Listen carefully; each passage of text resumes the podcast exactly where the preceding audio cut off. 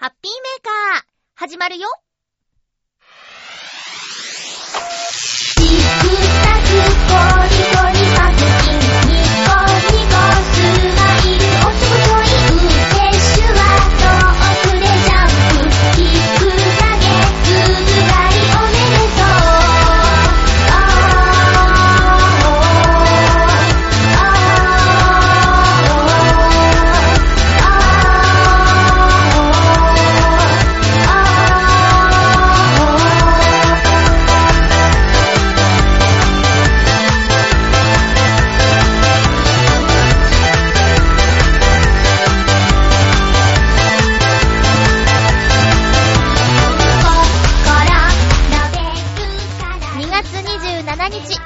ハッピーメーカー。この番組は、ハッピーな時間を一緒に過ごしましょうというコンセプトのもと、ちょわへよ .com のサポートでお届けしております。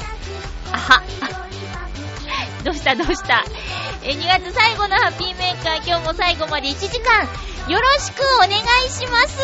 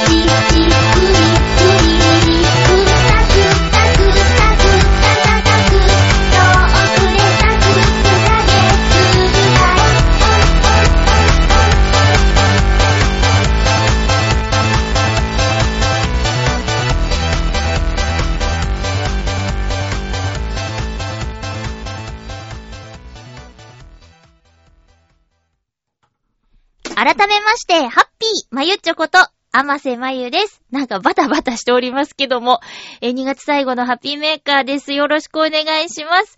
2月は、あの、夜勤のお仕事先で、えっ、と、たくさんお休みをいただくことができました。お掃除のお仕事を夜中してるんですけど、その施設のお休みに合わせて、こう、休み取りたい人は取っていいよ、みたいな感じになっていて、で、みんなが取った後で、それ以外の休める日全部休ませてくださいっていう申告をしたところ、ほぼ希望通りに、あの、ドカーッと休みが取れたっていうことで、何年かぶりの5連休とか取っちゃったりとかしてね。で、休むにあたって目的、計画としては、断捨離をしようっていうことだったんですけど、気がついてみれば、あの、断捨離というか、お片付けというか、整理整頓に、のことばっかりになっちゃって、5連休とかあったんだったら、どこかへ旅行に行けばよかったという、結局お休みを終えて残るのは、ちょっとした後悔がたくさんでした。いつも私休み取るときは、あの、何か予定があるからとか、あの、どこに旅行に行こうって決めてからお休みを取るっていう感じだったんですけど、今回は、あの、とにかく、休みがあって、さてどうしようっていう逆パターンだったんですよね。で、どうやらそれは向いてないみたいです、私。こう、休み入る前は、こう、学生時代の時みたいにね、夏休みの計画表みたいなやつ、書くじゃないですか。小学校、中学校の時って。で、そんな風に、何日何日何日休みで、この日は何する何するみたいなの書いたんですけど、まあ、そもそもお片付けをするっっていうのは終わりがないことだなーっていう風に、まあ、あるところで気づいてね、最後何日かは取りだめしてたものとか、借りてた映画とかドラマとかを見て過ごすっていう、ちょっと本当にもったいないなって、それって別にね、通常の勤務の時でも、こう、ドカッとはできないけど、ちょこちょこならできることだったなーっていうのがあるし、結局、結論としては、私は、私という人間は、ゆったり過ごすよりも、なんていうか、忙しい中での、うまいことやる方が、精神衛生上はいいみたいっていうことに気づけただけでもよかったなと思いました。まあ、ただ、体はね、しっかり休んだというか、あの、睡眠時間が長かったですね、休みの間。えー、っと、いつものスタイルは、夜勤が終わって帰宅した後、少し寝て、で、昼間動いて、勤務の3時間ぐらい前に寝るっていうスタイルだったんですよ。でもなんか、夜中は目覚めるし、だからって、昼間も寝ちゃうし、夜も寝ちゃうし、みたいな。トータル睡眠時間伸びてないかいって。で、ね、通常勤務に戻ってしばらく、なんか眠い。いつもの、これまでの睡眠スタイルだと、なんか、眠い。みたいになっちゃってて、早く元に戻さなきゃなって思ってます。そんな感じですね。だから、理想の休日の過ごし方はできなかった。思い描いていたような過ごし方はできなかった。まず片付けを終わらせてからだ。話はそこからだっていう風にしちゃったからね。で、寒さもあったし、結構引きこもってました。うん。でね、こう、やっぱ、今すごい後悔の塊みたいになってるけど、時間がある中でやったことってもっとできたんじゃないかなって思っちゃうし、どうしても。でも、忙しい中でやったことは、あ、こんなタイトなスケジュールでよく頑張ったねって思えるから、まあ、やっぱりそっちの方が、私はいいなと 思いました。ねえ、まあ、もし次ね、たくさん休みが取れるとしたらまた2月なんだろうけど、その時はもうちょっと、じゃあ休みがたくさん取れるならば旅行に行こうとかそういう風な休みの取り方をしたいかなって反省と勉強しましたね。うん。で、その休みの間、あの、何をしていたかというとですね、まあ、お片付け。とりあえず、思い描いていた形には届かなかったけれど、だいぶ物を減らして、すっきりはしましたね。どれだけ今までひどかったんだっていうところもあるんですけど、半分とはいかなくても、7、8割になりましたね、物の量が。それぐらい、だいぶ処分をしましたね。うん。防音室の中に棚を1個入れてたんですけど、それを1個なくしたりとかして、ちょっとこう、防音室が広くなった感じもするし、防音室ね。うん。今ちょっと防、防音室みたいになったかなと思って。あの、ちょ、ちょっと脱線しちゃうんですけど、ふとしたことがきっかけで、YouTube の映像に字幕がつくようになったんですよ。まあ、自分で設定したんだけど、字幕をつけてみようってなんか、なんで思ったんだか忘れちゃったんだけど、字幕今つけられるんですよ。だから、同時で、同時通訳みたいな感じのクオリティの、あ、変な言い方したな。同時通訳みたいに字幕がつくんです。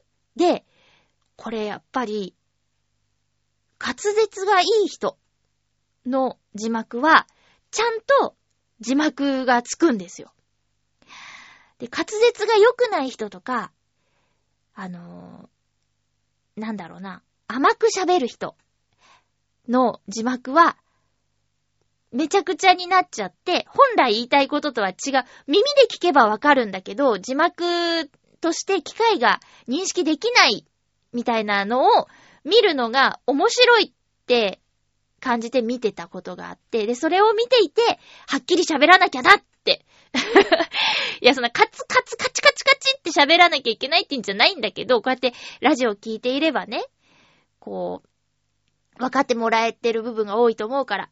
でも、なんかさっきのボン室みたいなのはさ、初めて聞く人には分かんないじゃない。で、私が防音室を持っていることを知っている人が聞けば、あ、まゆっちょの防音室のことねって分かってもらえるけど、もし今日が初めてこのハッピーメーカーを聞く人がいて、で、私の持ち物なんて知らないよっていう人が、ボン室って聞いたら、え、え、今なんつったってなるかなと思って、ちょっと言い直してみました。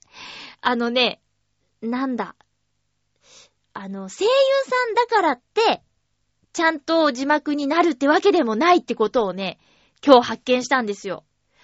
あの、また脱線するんですけど、どこまで脱線するのかわかんない。行き先も変わってるかもしんない。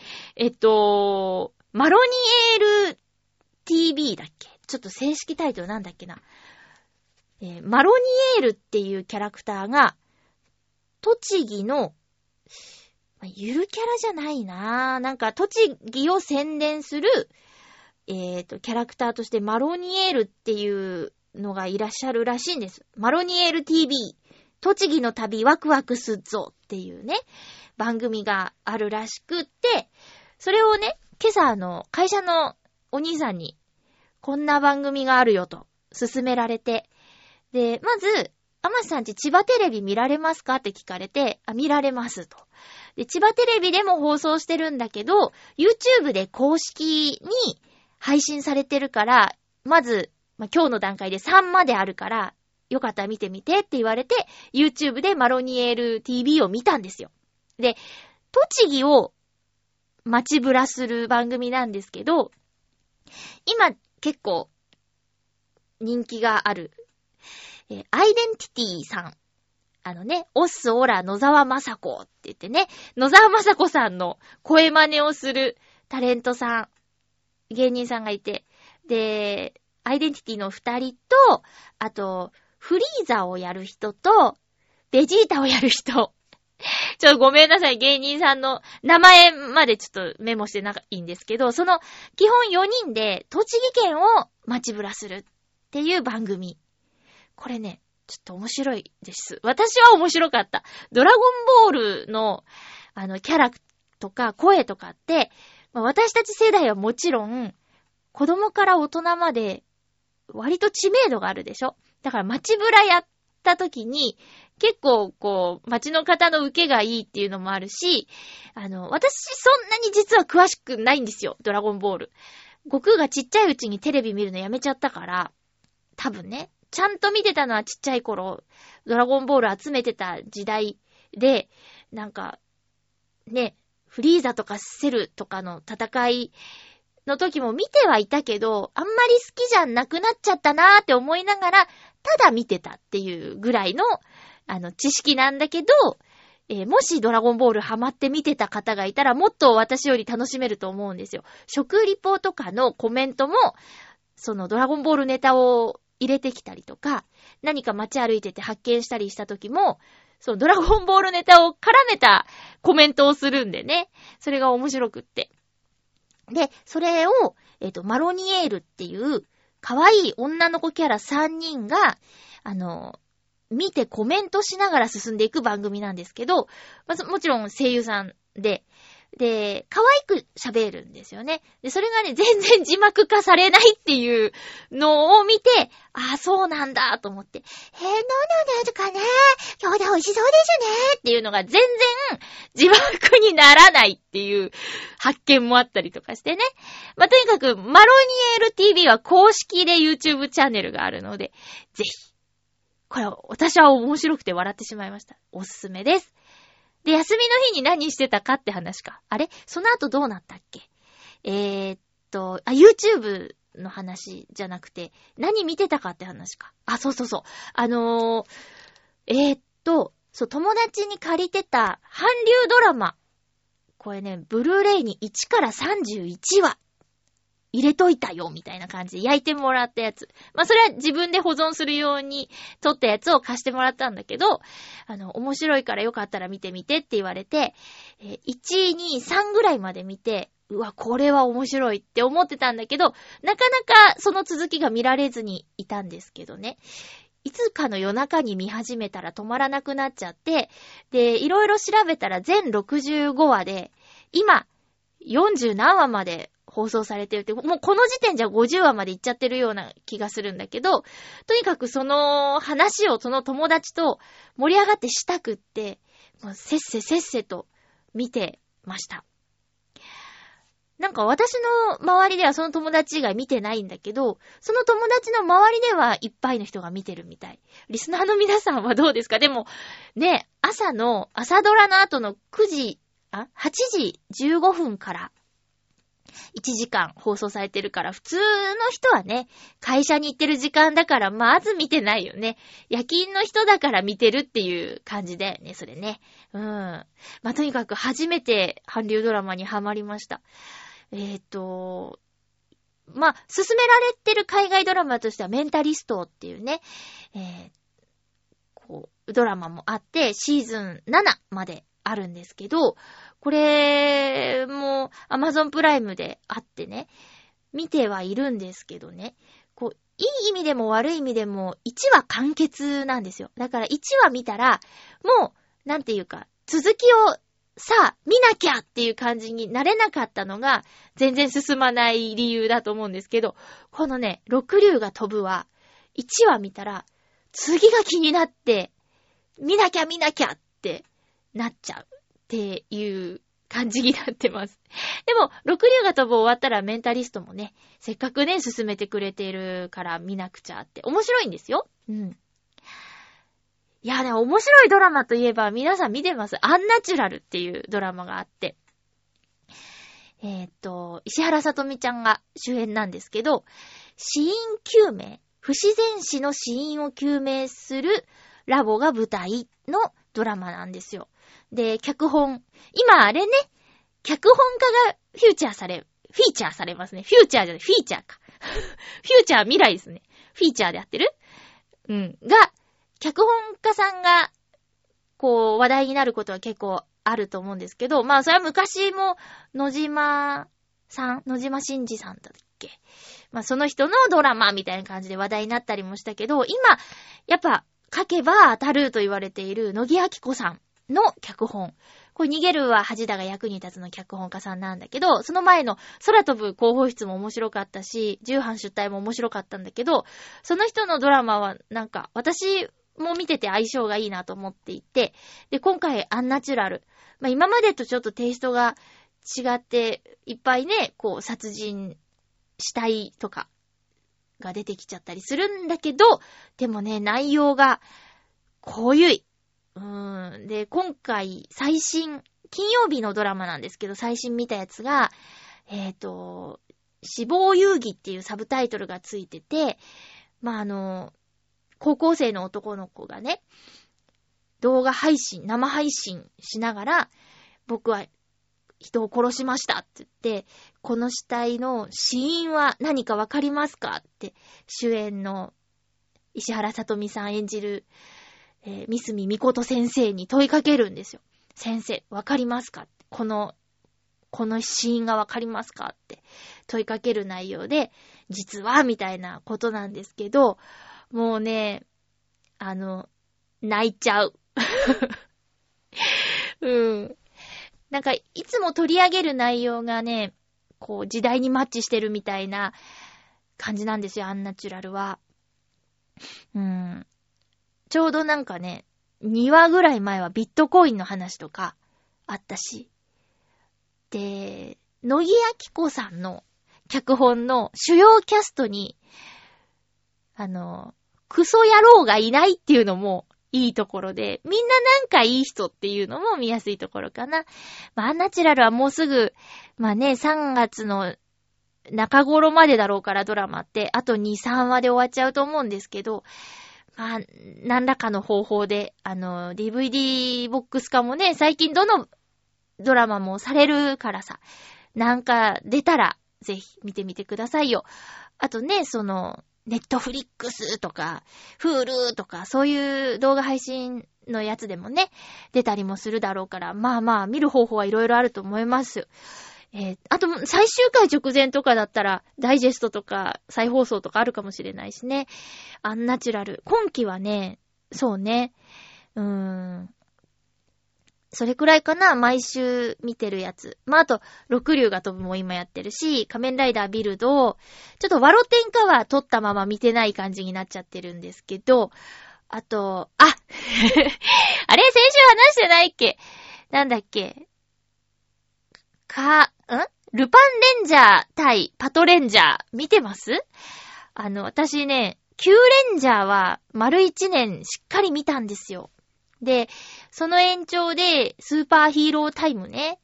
あの、見てて、と、撮ってて、ルパンレンジャー対パトレンジャーってさ、予告とか、こうネットの記事とかで、次の戦隊ものはこうなるみたいなの読んだ時に、どうすんのこれって思ったんだけど、ちょっとね、脱落しそう。見続けてればきっとね、面白いこともあるんだと思うんだけど、なんだろうね、なんかね、ルパンレンジャー対パトレンジャーを見ていたら、途中にキューレンジャーが出てくる CM が入るんですよ。こう、シアターキューロッソで僕と握手的な CM が。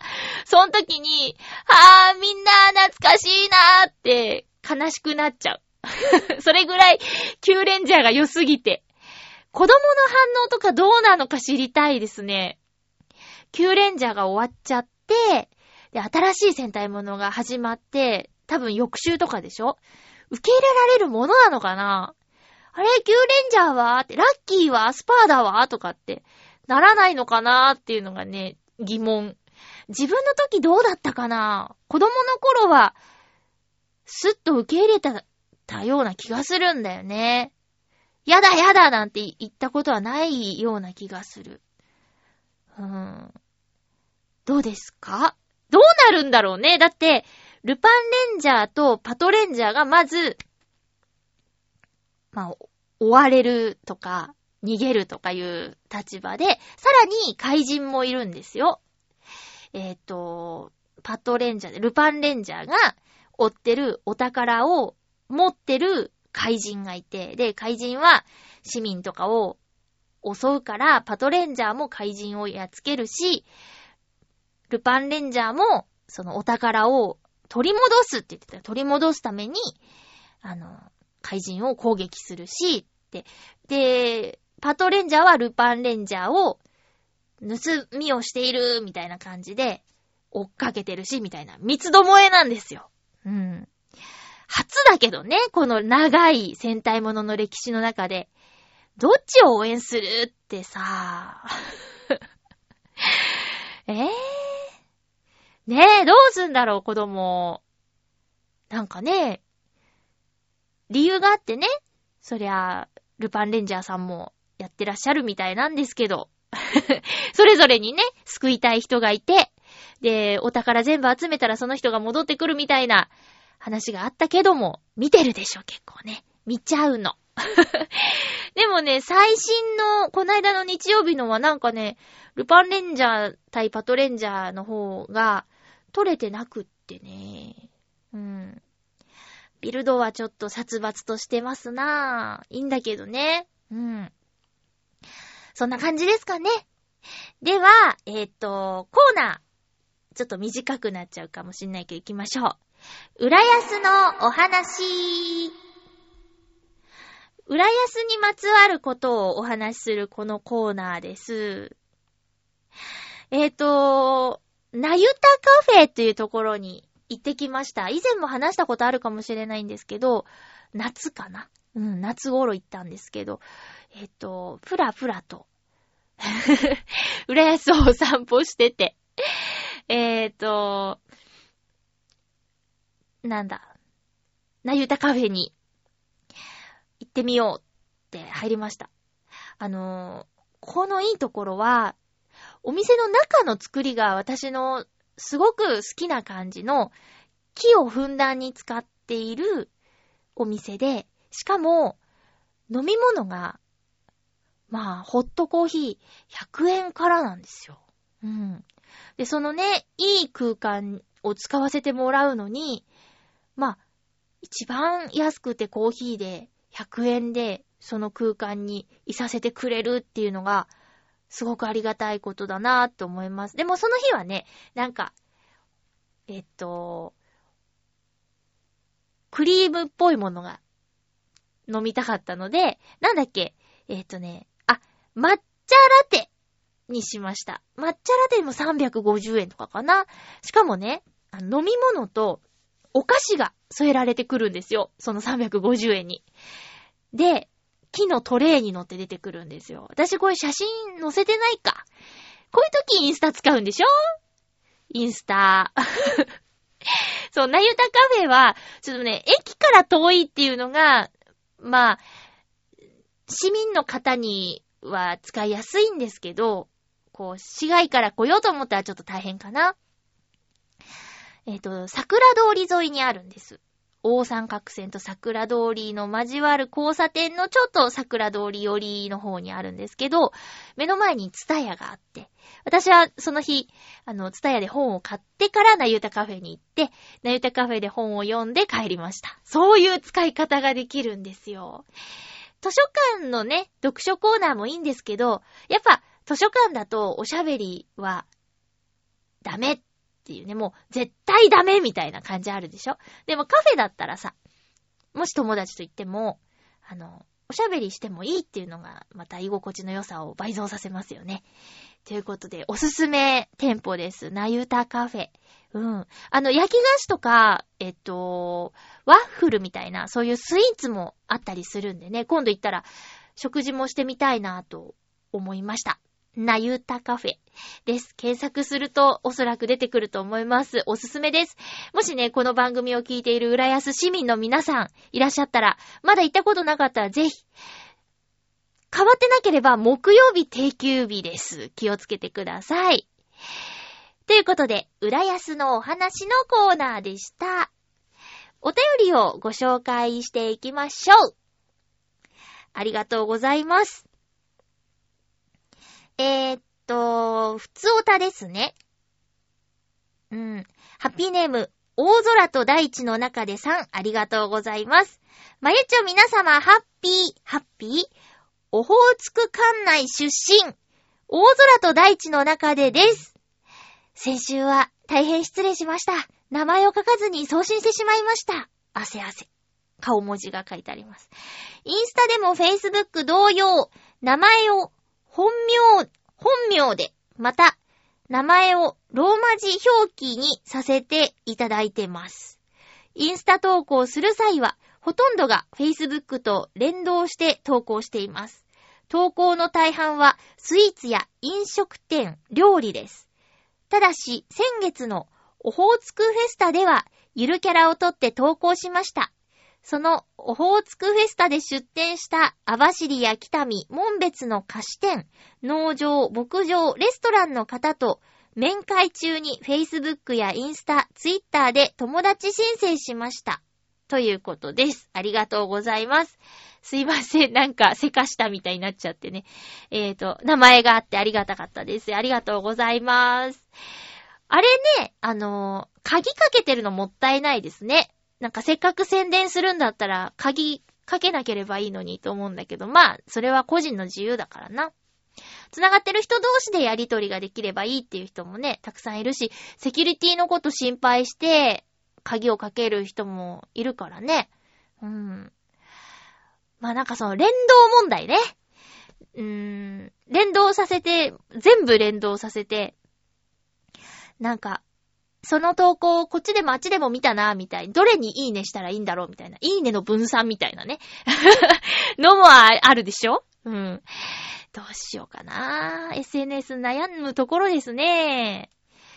かといってね、せっかく登録してくれた人に全然、こう、近況を更新できないのも申し訳ないし、まあ、そこまで求められてもないだろうけどね。ただなんか、いっぱい投稿してた人がしばらく投稿してないと、元気でいるのだろうかって心配になっちゃうね。こう、私の場合は、こう、ラジオを毎週一回やってるから大丈夫だろうみたいな感じもあって、そう、ブログ書かなくなったのって、こう、例えばブログで先にどこどこ行ってきたって書くと、詳細に書くと、こう、ラジオでまたこう、重複してみたいな感じになるじゃん？で、まあ、それはそれでね、文字で言うのと、音でね、聞か、聞いていただくのとは全然違うんだけど、なんかその辺で、どうしようってなったりとかして、一時、あの、ラジオを撮った後で一週間分更新するとかもやってたんだけど、貯めれば貯めるほど大変になっちゃうんだよね。うん、で、今ね、まあ、これも星野源さんの影響なんですけど、エッセイ書いてみたくって、エッセイって、こう、例えば、何かについて思うことを書くじゃないですか。だから、タイミングとかいつどこ行ったとかじゃなくて面白そうだなと思ってね。うん。そういうのもね、ちょっと興味あります。興味あるまんま。で、多分来月ブログ引っ越しします。新規一点みたいな。引っ越しても書かなかったら申し訳ないんだけど、なんとなくね、なんか、なんとなく引っ越したいなと。うん。それはね、お片付けしたりしてて、思ったんですよ。なんか、引っ越したいなぁと思って。でも、家は引っ越せないからね。ブログを引っ越そうかなって。意味わからないですよね。すいません。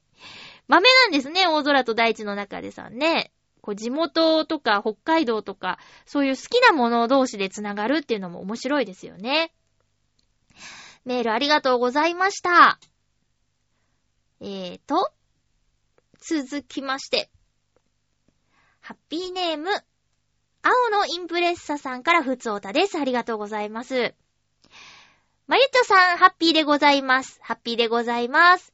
さて、ピョンチャンオリンピックで盛り上がっておりますが、やはり僕とすれば、ロシアのフィギュア選手、エフゲニア・メドベージュワ選手を応援していますな。でも銀メダルは納得できないけど、今回もエキシビジョンでセーラームーンをやってほしいな。ちなみに、例のカメラ屋さんの店員さんと、メドベージュワ選手を、どちらの彼女にするんだった、これ、テニオ派が、え？カメラ屋さんの店員さんとメドベージュア選手、どちらかを彼女にするんだったら、カメラ屋さんの店員を押してますぞ。はいはい、わかりました。そうでしょうね。そう言うと思いましたよ。うんうん。言葉問題もあるしね。もう歴が違いますよ、好きでいる長さが。いいんじゃないですか。うん。私もそうだもんだって。カメラ屋さんを押すもん。うん。ロシアの方とね、ちょっとお付き合いするのはハードルが高すぎます。その二択だったら、カメラ屋さんでしょ。うん。とりあえず、コミュニケーション取らないとね。そう。フィギュアスケートですね。見てたんですね。いや、私本当になんか、こう、オリンピックを見てないっていうのが、こう、イタジェラ聞いてて恥ずかしくなったんですけど、イタジェラの二人は本当熱いですね。冬のオリンピックが大好きってことが分かりましたって言ってたよ。皆さんどうです？見てました？カーリングとかも全、ほんとね、全然見てなくてずっと六竜が飛ぶを、はぁ、うーん、いかんですな。なんだっけ、あの、うーんと、パシュート。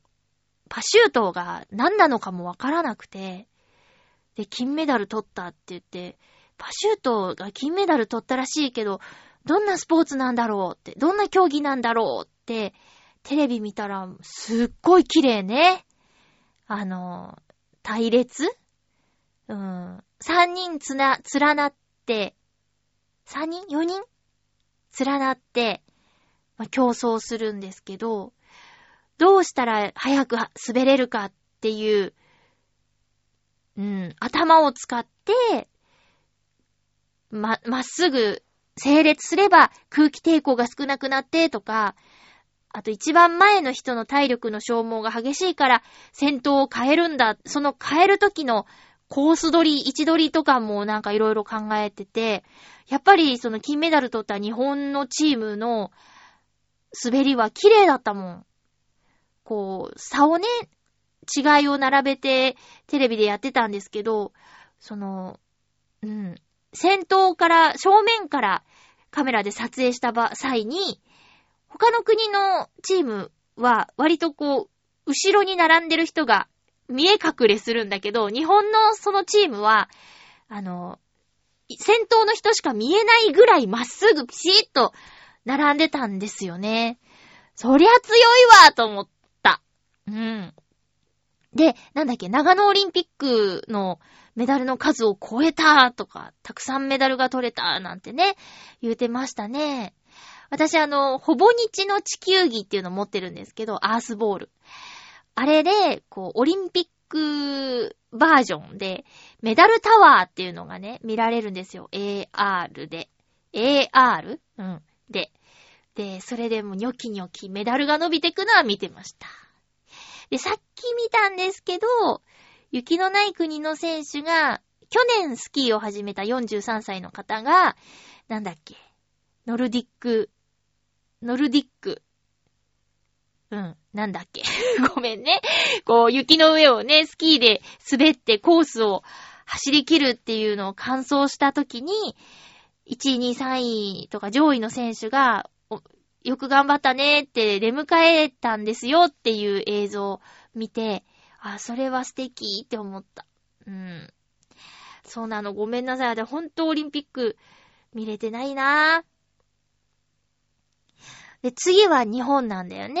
次のオリンピック開催。いや、あのー、イタジラでも言ってたんですけど、そうね、こう、東京オリンピックが来た時には何らかの競技は現場に行きたいなって思います。うん。で、ヒントくれて、競技場に入るのはまあ大変でしょうと。うん。チケット争奪戦とか、特にね、日本のチームが関わってる試合は、チケットが、高いだろうし、数もね、限られてるし、大変だろう。でも、この、沿道を走るものなら、見られるかもしれないっていう話を聞いて、そうかって思いました。それは、そうだなと。例えば、だからマラソンマラソンとかなんか、ロードレースとか言ってたかなうん。トライアスロンとかもある？どうだろうね。まあ、とにかく、何らかの形で、東京オリンピックを体感したいなとは思う。にわかで申し訳ないけど。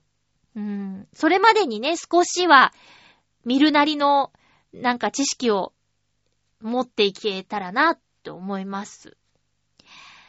うん。そんな感じ。だから本当に、すごい、すごい盛り上がってるなっていうのは分かったけどね。次もアジアであるんでしょ？次の冬季オリンピック。2022年かな ?4 年後。ね。アジア、アジアで続きますけども。うん。寒すぎない方がいいんだっけ？あ、でもなんかは見たよ。あのね、今年一番しっかり、あの、東京オリンピックの競技で見たやつは、あー、なんだっけ、えー、っとね、雪山をスキーで、ただただ降りていくやつ、見た。シャーシャーって滑って、なんか、青い色でなんかね、端っこにラインが書いてあって、旗はあったかなあ、なんかギリギリを通るやつね。バイーンってなる旗。ほら、全然名前も出てこないし。うえー。うーん。そ、そんな、もうほんと申し訳ない。ね。青のインプレッサさんは、しっかり見たのかな？お便りありがとうございました。そう、恥ずかしいなせっかくね、世界が盛り上がるイベントに乗ってないっていうのが恥ずかしいね。えっと、ライブの感想いただきました。ありがとうございます。ハッピーネーム、七星さんです。まゆちょうハッピー、ハッピー。遅くなりましたが、2月のイマジネーションライブ聞きました。ありがとうございます。甘い感じがしていいですね。感想一言ね。えー3月は卒業の季節、そんな曲が聴きたい感じです。では来月も楽しみにしています。ということで、いただきました。ありがとうございます。甘い感じ。そうね、まあ、恋の歌を中心にやろうと思ったから、恋するフォーチュンクッキーと、小さな恋の歌とドラえもんっていうね。ドラえもん全然恋関係ないですけどね。えー、七星さんありがとうございます。3月卒業。まあ、そうね、そうなりますよね。えーっと、うん。もうね、何曲かやりたい曲は考えています。一つはね、結構前からやりたかった曲。うん。映画の主題歌だったね。あとは、卒業。うん。卒業といえば何々みたいな感じのも考えてるし、もうね、冬が終わるや。なんか、2月は冬ですけど、3月って冬じゃないよね。もう、もはや。ね。だから冬の歌、なんか YouTube の曲を全然できてないね。100曲ね。まあでも YouTube ってさ、聞くタイミング人それぞれだから、別にね、3月になっても冬の歌やってもいっか。桜の歌とかもね、3月の中旬に配信したら次4月の中旬でしょ？桜終わってるもんね。桜の歌もやりたいな。やりたい曲いっぱいあるんですよね。ふむー。七星さんありがとうございます。甘い感じ、楽しんでいただけましたでしょうか？続きましては、ハピーネームミンチさんからです。ありがとうございます。まゆちょうハッピー、ハッピー、ミンチです。どうもありがとうございます。ウクレレ弾き語りイマジネーションライブ2月の回の感想です。今回は恋の曲、どんな構成で来るのか気になっていましたが、まゆちょが1曲目に AKB のカバーを選んでくるとは予想外でした。でしょ？そうだよね。私も予想外、挑戦した。新たなマユッチョの一面が見られた気がします。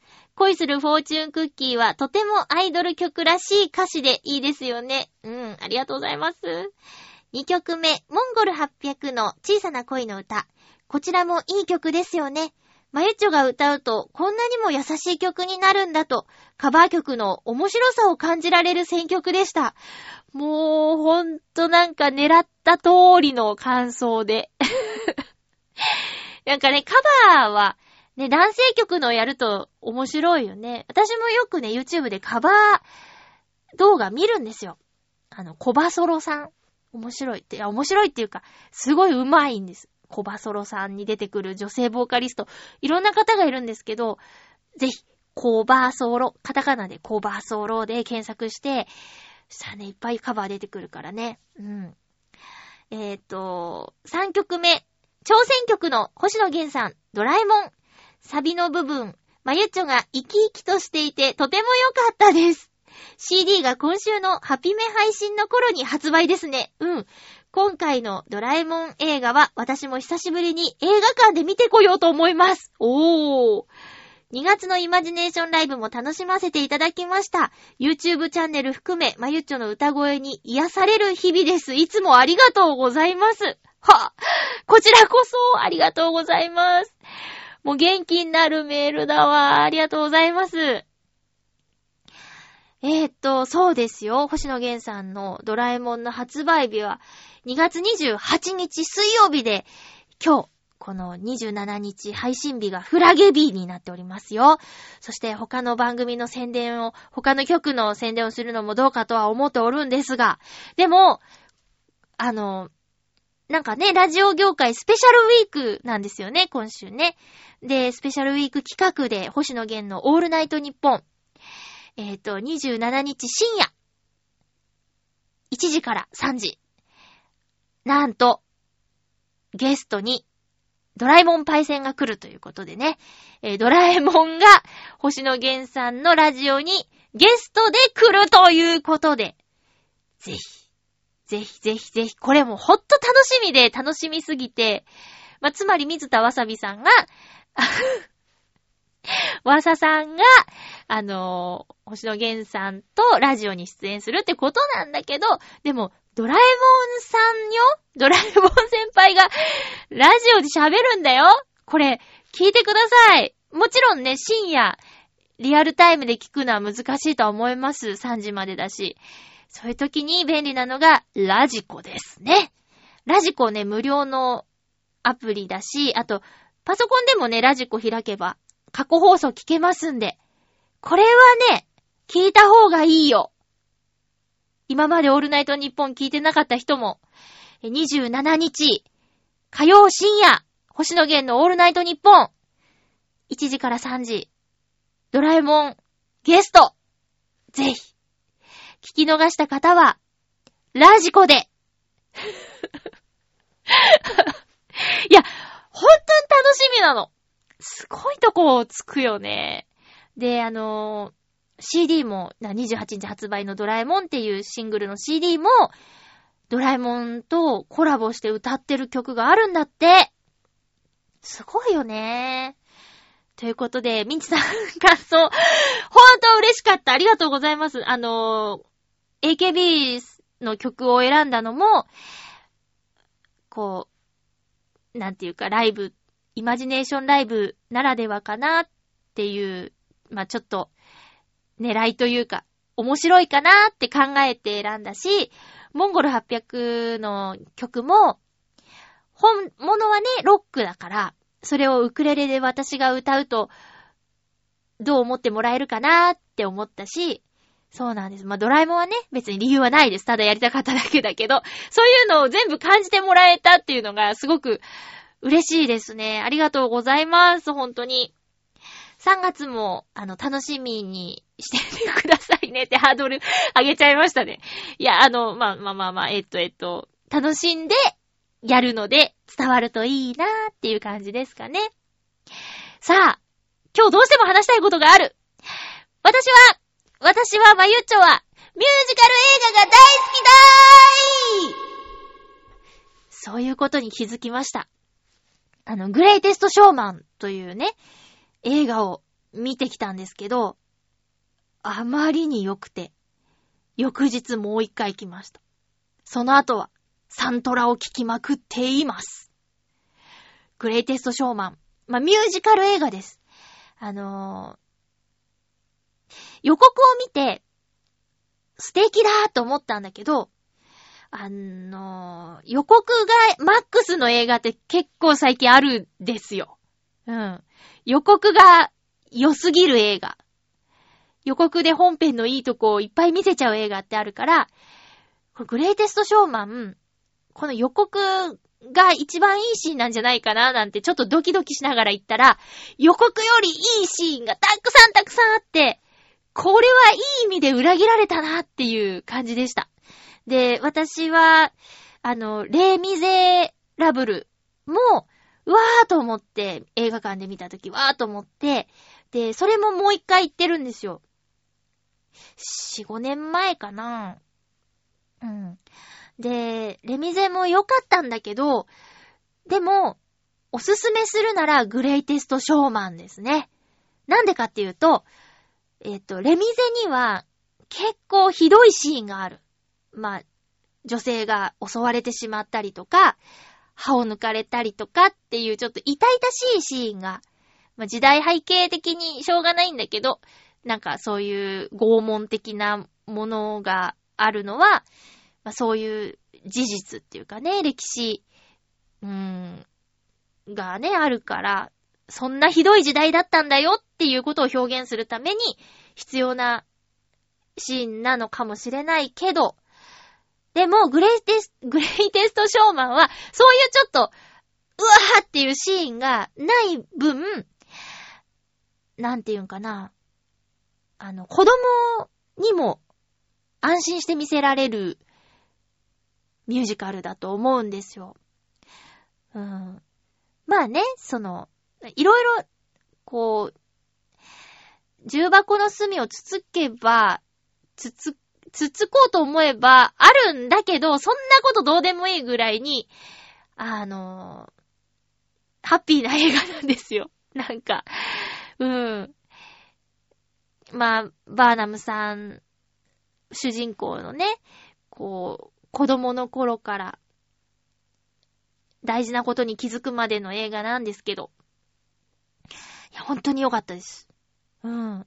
で、あ、私ミュージカルが好きだなって思ったその原点はやっぱりディズニークラシックなんだろうということに気づきました。ディズニーの昔の映画って、あの、ミュージカル風なんですよ。ミュージカル風っていうかミュージカルの要素があるんです。例えばもう1個目の白雪姫から、はいほー、はいほーって急に歌い出すし、ね、あの、愛の歌声だっけ？なんか、もうもうもうお姫様と王子様が出会うシーンから歌ってるし、はいほ、あれ？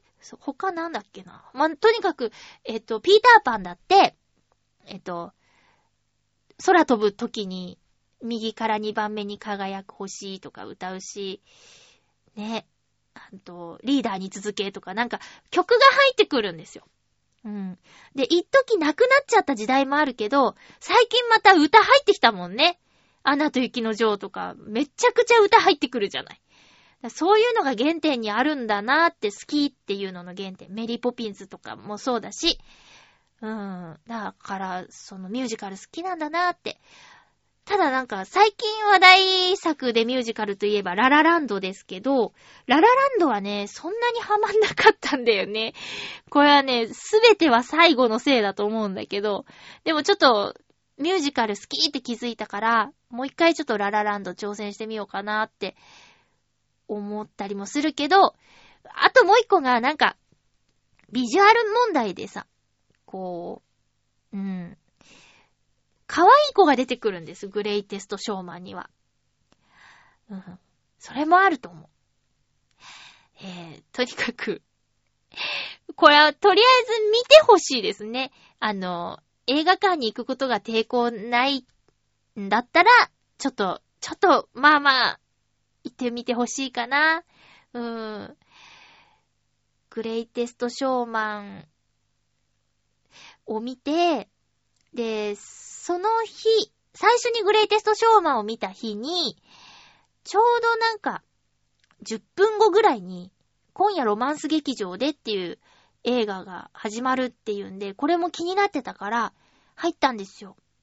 これ、邦画で、綾瀬はるかさんが主演で、なんだっけ。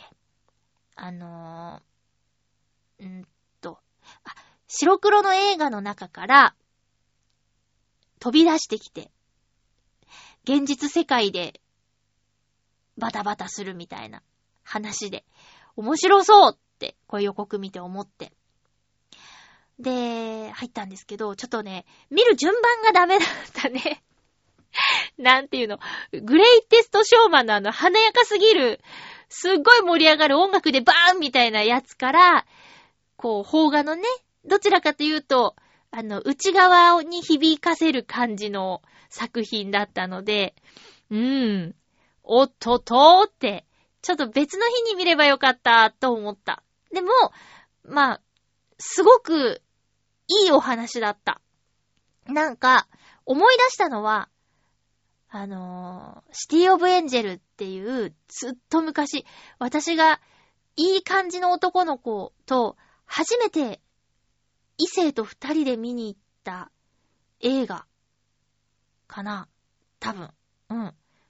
えーシティオブエンジェル。まあ、気まずくなる展開だったよね。うん、それを思い出した。あのー坂口健太郎さんが、えー、綾瀬はるかさんの相手役だったんだけど、彼は素晴らしかったですね。その役、役柄上だよ。うん。ニコラス・ケイジとは違うと思った。そういう感じ。うん。そうね。うん。まあ、こちらもいっぱい突っ込みどころはあったけどね。うん。そう。ただまあ、そんなことはどうでもいいんです。あのね、すごく印象に残ってるのが、あの、映画の中のキャラクターが女優としてじゃなくてキャラとして意識を持っている、意識を持っているっていうお話だったんですよ。うん。で、そのキャラクターたちが何を考えてるかっていう話だったんだけど、こう、忘れられたくないみたいなことを言ってて、映画を忘れてほしくないって、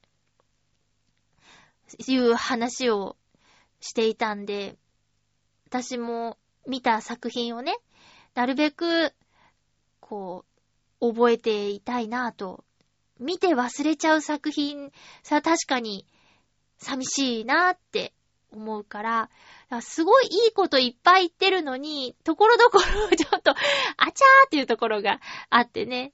まあ、それも面白いんだけどさ。その、坂口健太郎さんの演じてた役が、あの、見てた作品、見てた映画に対して他の人が、それ、面白くないで有名だよ、みたいなことを言ってくるんですよ。それのどこが面白いのって。で、え、面白いところはいっぱいあるよ、って言って。面白いところを探すのが得意なんだ、みたいなこと言ってて。うん。いい、いい役だなと思いました。最後の最後まで。すごくいい役だなと思いました。うん。ただね、泣きたくて入ったんだけどね、泣くまでいかなかったかな。うん。いやー、そう、映画が、やっぱ好きみたいで、で、映画館で映画見るのが好きみたいで、またね、ちょっとどんどん行きたいなと思いましたよ。これから、ブラックパンサーと、あと、なんだっけ、リメンバーミー、それから、えっ、と、アベンジャーズの続編も公開されるし、続々とね、気になる映画の CM もやってたし、あ、今週末あれですね、日本アカデミー賞授賞式じゃない ?3 月3日とか。で、したらアカデミー賞の授賞式をもうすぐだよね。グレイテストショーマンが主題歌賞にノミネートされてるらしいよ。あと、日本アカデミーの方は、大泉洋さんがね、主演男優賞でノミネートされてるけど、どうなるかな？探偵だもんね。私ね、前の駆け込みの方でだったら、主演男優賞取れてたと思うんだけどなぁちょっと探偵で主演男優賞、最優秀主演男優賞は、ね、こう、系統的にね、ね、いや、選ばれてほしいけど、うん。えー、楽しみです。この週末。だから次回のハッピーメーカーではその話もできそうですね。ということで、次回は、えっ、と、3月6日の放送を4月4日にする予定です。テーマは特にないので、あの、普通歌送ってきてください。それから、えー、ウクレレイマジネーションライブ3月の回の予約メールも受け付けています。懸命に3月の回聞きますっていうことを書いていただくととてもわかりやすくてありがたいのでよろしくお願いいたします。えー、っと、あ、そうそう、グレイテストショーマンなんですけど、あの、エキシビジョン、フィギュアスケートのオリンピックのフィギュアスケートのエキシビジョンで、音楽使われてたみたいね。This is me だっけ？ね。ねえ、繋がった、ほら、繋がった。ほらってなんだよ。えー、繋がりました。よかったです。えー、ということで、お送りしてきました、ハッピーメーカー。そろそろお別れのお時間です。今週はちょっとお天気が悪い日もあるみたいだけど、気温が上がりそうですね。花粉飛びまくりかなそろそろやばいですか？私は、レーザーの効果が残ってるのか、花粉症じゃないのかわかんないけど、今んとこ大丈夫。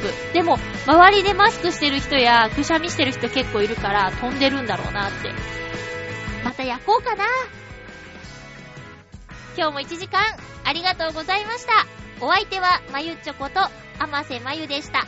また来週ハッピーな時間を一緒に過ごしましょう。ハッピー！わがままな瞳結んでみたよ。追いかけていつも捕まえていた。明日